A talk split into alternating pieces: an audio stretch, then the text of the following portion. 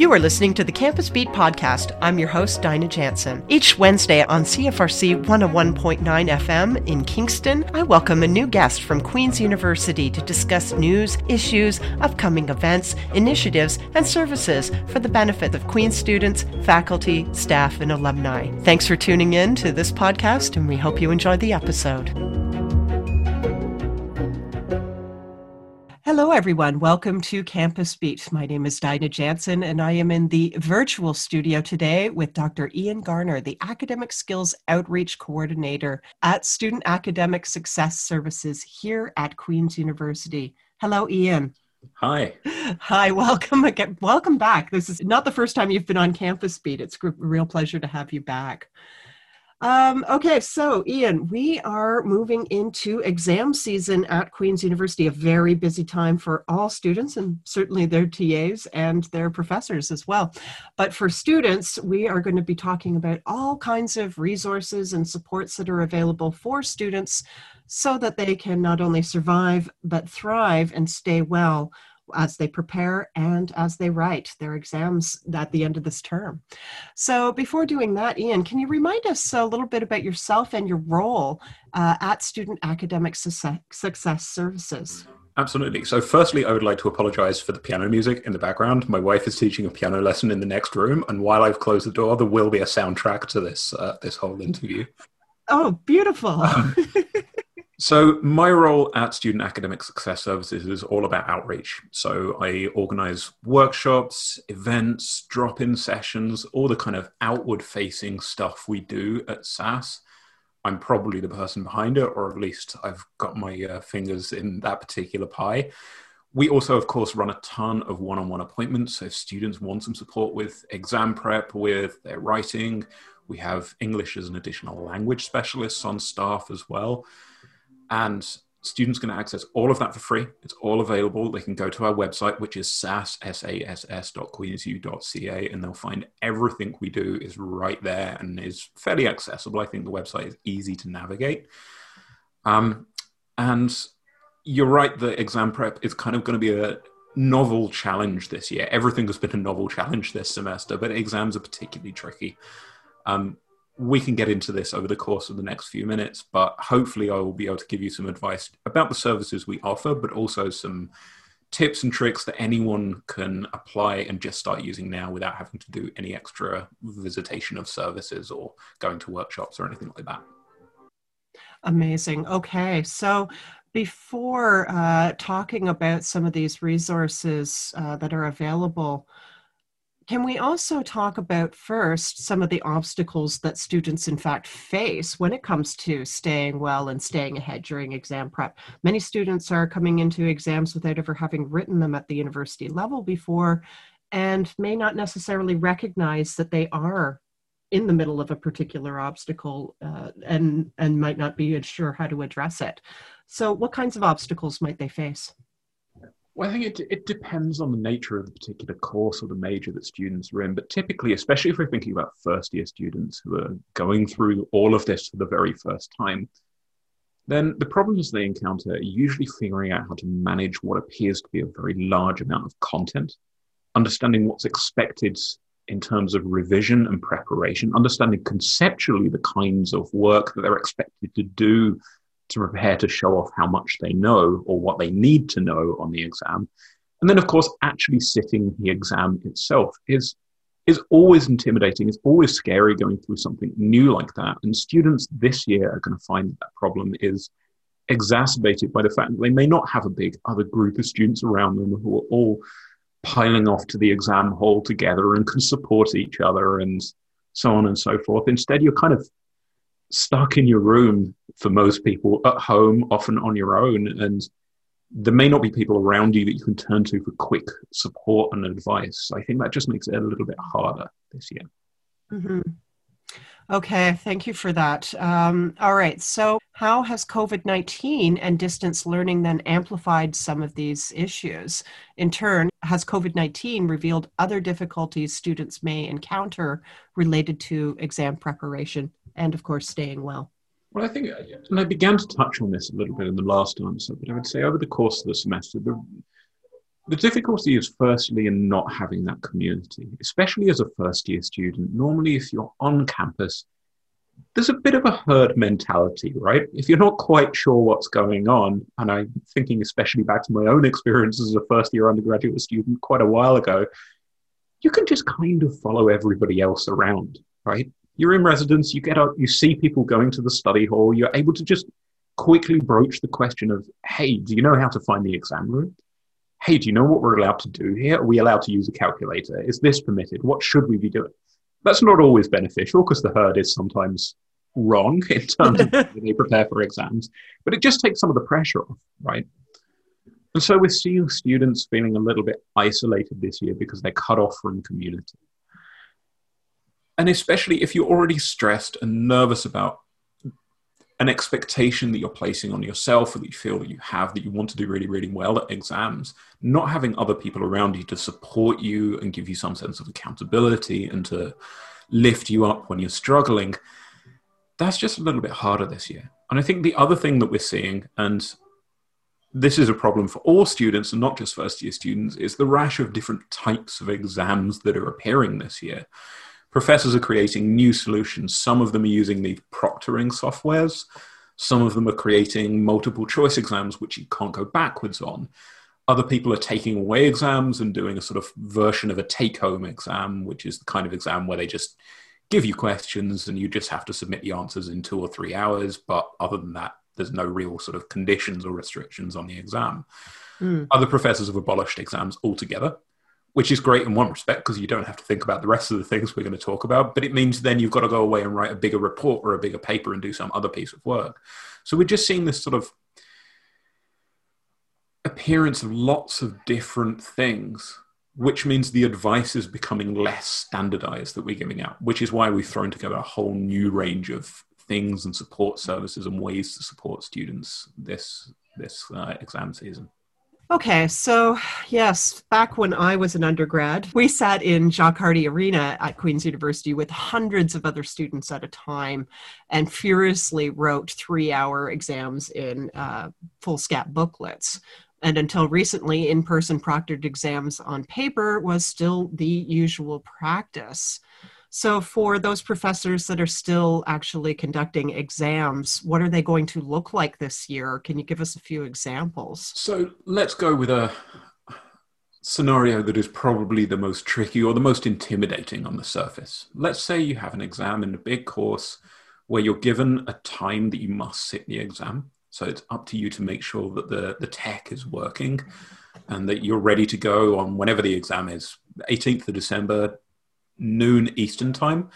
And I know that throws up some difficulties immediately because people might be in different time zones. So we have lots of students who are from China, and the time difference is uh, 12 hours. So you might be writing an exam in the middle of the night, and that takes some preparation, right? As you might want to change your sleep schedule in the days leading up to the exams, you feel a little more awake late in the evening.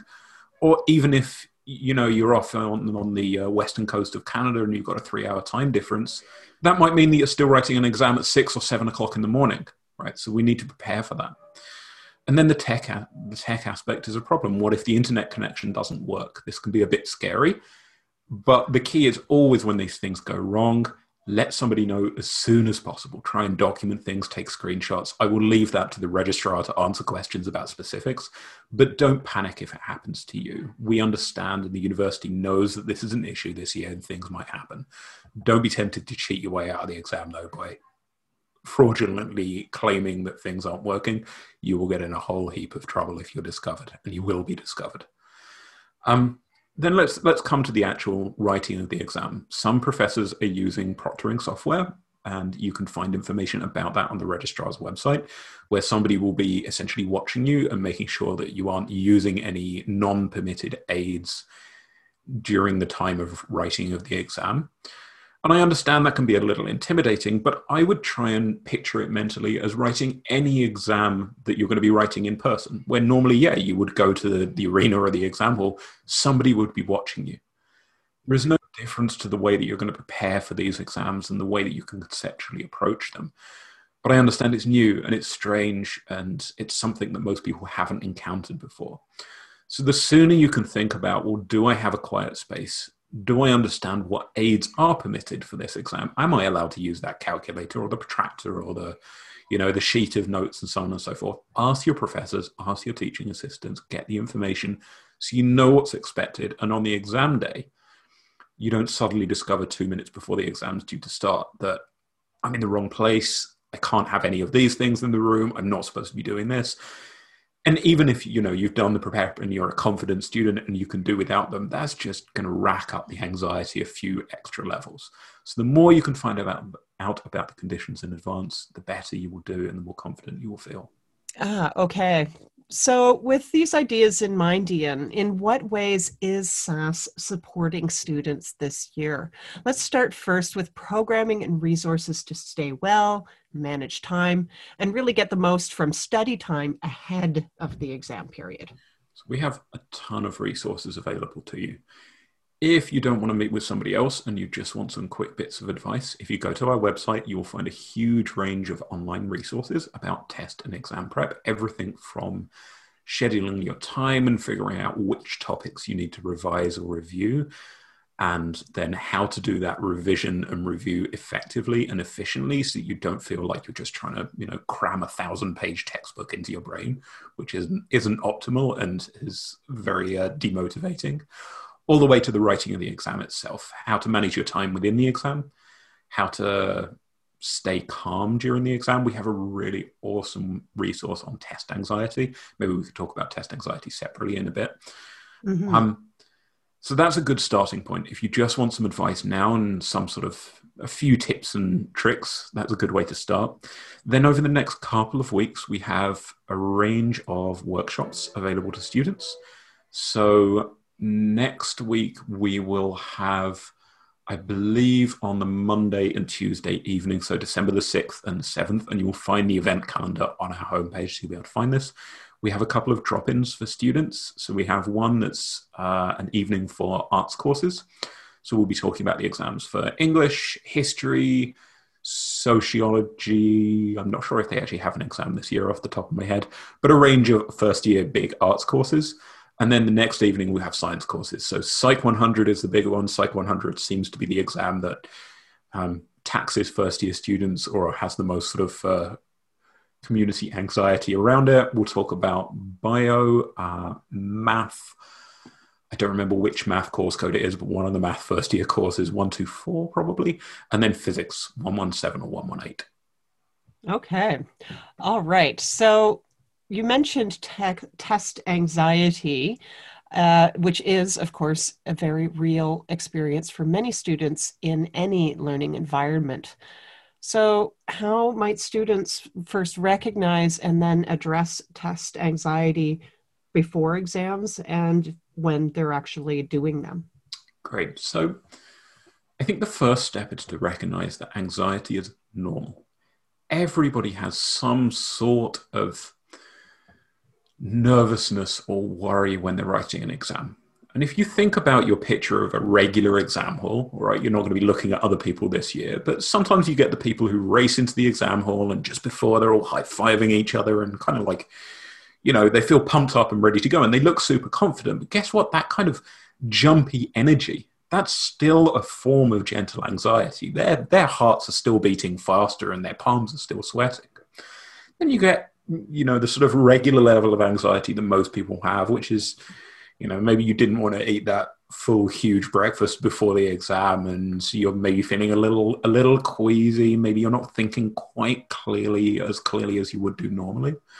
All the way up to what i would say is a more more worrisome anxiety where you are so worried that maybe your mind blanks in the exam maybe you really feel genuinely physically ill, you can't think at all, your head's swimming, the sickness is so extreme that maybe you actually vomit or something like that. Mm-hmm. And I would recommend looking into test anxiety wherever you are on that spectrum and recognize that everybody has some sort of nervousness. And the first thing that I would do is to start thinking about this now by asking what are the elements of the exam that I can control? So what I can control is, like we already talked about, knowing what's going to be expected in advance. How many questions are going to be on the exam? Do I know which topics are likely to come up or will definitely come up? Can I make sure that I get a good night's sleep for the few nights leading in? Can I eat healthily? And all right, the morning of the exam might be a little tricky, but think about the few days coming into the exam. All of the things that you would normally do to stay fit and healthy, can I keep doing them? Can I make sure that I'm not cramming the day before the exam? And I would recommend to students do very little preparation before the night before the exam or the morning before the exam. How much are you really going to be learning cramming two hours before the exam? Probably not much, but you're going to be racking up the anxiety. So these are things you can control. Even when you're in the exam, you can continue to control things. If you've got, let's say, 20 multiple choice questions to do over the course of an hour, well, you have no idea what's going to be in the questions. But what you can do is know that I'm going to spend three minutes on every question I've got an hour, 20 questions, three minutes per question, that's going to roughly keep me on track, right? It's going to keep me moving forward. Mm-hmm. I can control things like my breath. And so I would look into it. And if you look on our website or if you just Google, you'll find tons of these breathing and grounding exercises. Things like box breathing, breathing according to counts, you know, where you breathe in and count to seven or six. You find different variations, breathe out a certain number as well.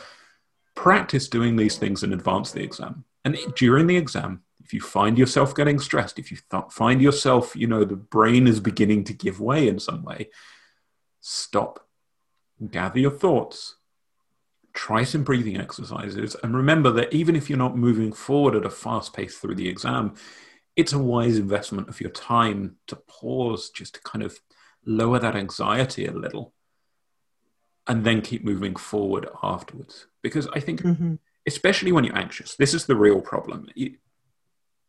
if you suffer from that anxiety where it's so bad that you really feel physically ill, then please come and work with our staff.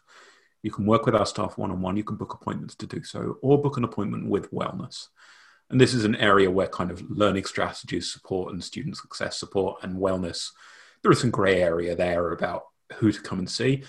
But if you're worried about this, come and see either of us and we'll connect you with the people that are going to be able to help you best. But if you're, you know, slightly before that point, then what you've got to understand about exam writing at university is that in high school, almost everything you do tends to be about memorization. It tends to be quite mm-hmm. official. The teacher basically tells you a fact, and you find some facts in a book, you throw them at the page, you tend to get a good grade. Or wait, I'm, I'm simplifying a little bit. But at university, what we're asked to do is think conceptually we're asked to interrogate and analyze facts, right? We're asked to use theories to question question what we're seeing. We're asked to apply theories in new ways, whether it's calculus using a, an appropriate function or equation to tackle some problem, or whether it's English literature and you're asked to look at a you know a poem or a short excerpt and explain what's going on behind it and how it works, right? You're using theories. Mm-hmm. If you're anxious, you can't do that kind of thinking. You just can't do it. All you can do is that sort of superficial shooting out of random facts and information, which might have worked in high school. But I see a lot of students who tell me I understood everything when I was preparing for the exam. I did great on practice exams. And we talk about it, and it's like, yeah, you do, you do understand things. And then they get into the exam, and they, they somehow they struggle in the exams, and it is frequently linked to anxiety where they're so anxious they can't do this sort of lateral critical thinking in the exam. So it's well worth doing some practice with those breathing exercises and thinking about these things you can you can control in advance of the exam. What would you say too about uh, looking at one question at a time as opposed to thinking about the whole exam at once? In an ideal world, if I was coming into an exam, I would spend a few minutes at the beginning of the exam slowing things down, looking through the entire paper, if I can, mm-hmm. if I'm allowed. We'll talk about what if you're not allowed, because that's a common question we're seeing in a second. Looking through the entire exam, making a plan for myself of I'm going to spend X amount of minutes on the first question. I'm going to be halfway through the exam by whatever point. And I'd want to do that survey because frequently exams get harder as they go on, right? Or there's just some bugbear question that's difficult for you that pops up unexpectedly halfway through the exam that's going to take you longer, right? So if you have those 20 multiple choice questions, don't assume that they will all take you three minutes. Maybe some at the beginning are going to be really, really easy and then it gets more difficult. So if you can survey, yeah. then great. Make yourself a plan and then leave time at the end to check your answers and come back. And we have a great system for working through multiple choice exams, specifically called the three pass method. You'll find it on our website. I won't describe it now, but it's really cool. It's really simple and it works really, really well. If you can't look through the entire exam, then I'd want to make a plan of how long I'm going to spend per question and avoid avoid the temptation of getting bogged down in the first questions right? So if you're stuck on a question, don't spend 20 minutes on it if you plan to spend three minutes on it, because then you've left yourself no time for the rest of the exam and you're just going to get more and more anxious as you go and you fall behind the clock. But contrarily, don't also race through the questions because there'll be a temptation looking at a difficult question just to guess the answer. Hit next to make it go away, right? instant gratification. I just don't want to look at this anymore, so I'm just going to pick something and move on. Don't be tempted to do that either if you can't see the rest of the questions. Of course, if you know the answer and you've got it correct, then great.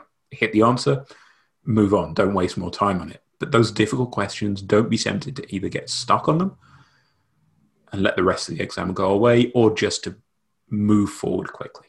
Okay, so you did uh, highlight that students can turn to SASS as well as student wellness for supports. Um, so, where specifically, like websites and social media, might they be able to find you if we can't actually um, access the services and resources in person at this point? Great. So, everything we everything we would usually offer is online this year we're very fortunate that we've been doing online appointments for several years anyway. So this move to, to virtual work was not a great surprise for us and not a great pivot.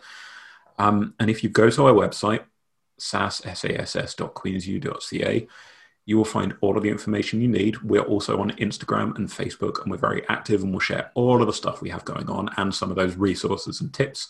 The handle for all of our social media is Queens U SASS. Um, if you go to the website, you will find four big blue buttons right there. You will find information about events, information about online resources, and a button to book an appointment. And if you want to book an appointment, come and work with one of our staff one on one.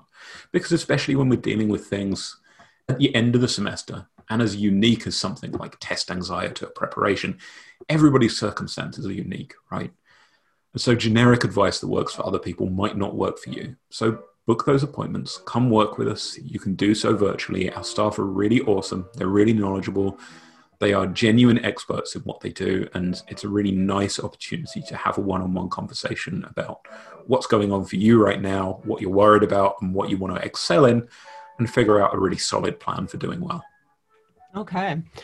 So uh, before we close, I suppose one question is with your particular uh, expertise in the role that you have at SASS, is there anything that you know now that you had wished you'd known when you were an undergrad?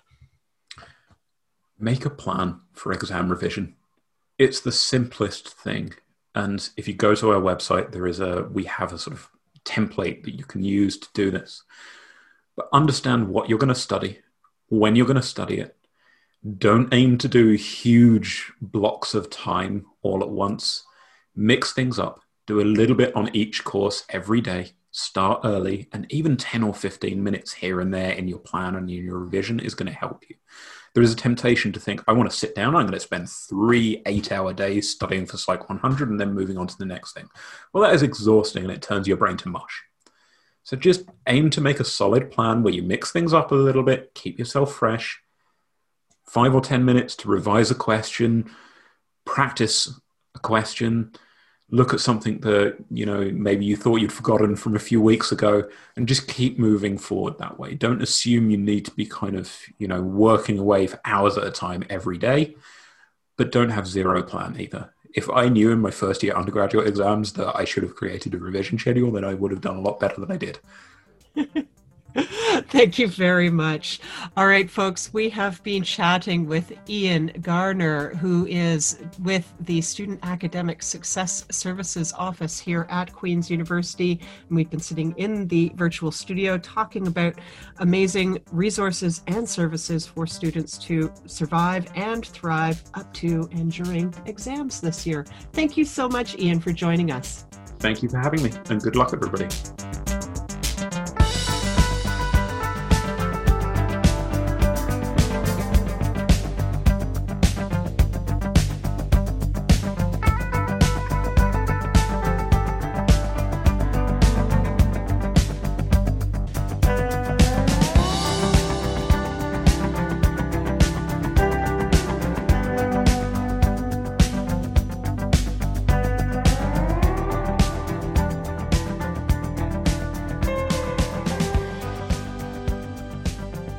Thanks for tuning into our conversation with Ian Garner right here on Campus Beat. Stay tuned. Next week, we'll be talking with Professor Katherine McKittrick about a new Black Studies minor here at Queen's University.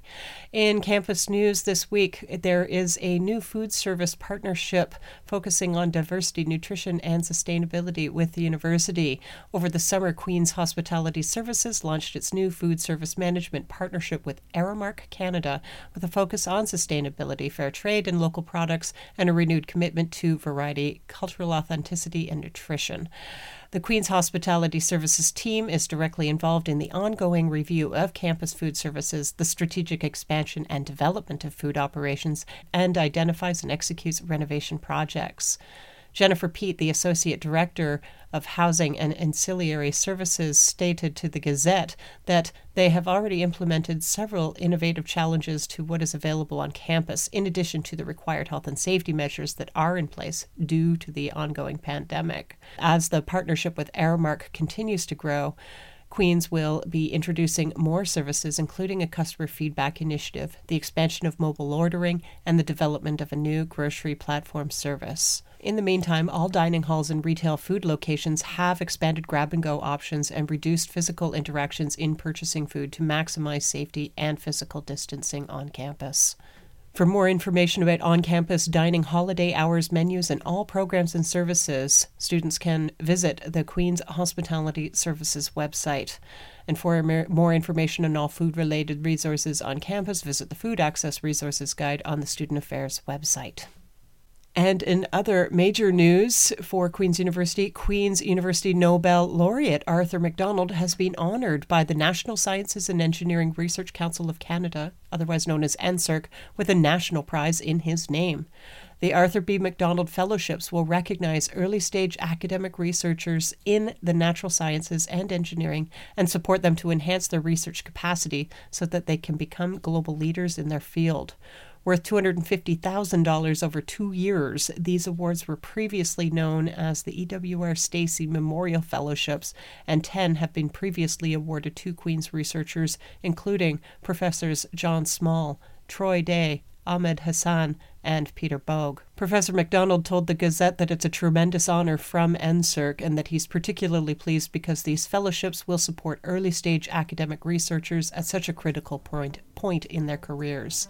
And finally, Queen's University students Matthew Hines and Jevon Marsh have been selected as 2021 Rhodes Scholars, earning each of them a prestigious scholarship at the University of Oxford worth more than $100,000. From their selection, Hines, a second year medical student, and Marsh, who recently earned a master's degree in chemistry, brings the university's overall Rhodes Scholars to a total of 60. Congratulations, Matthew and Jevon. Best wishes from CFRC.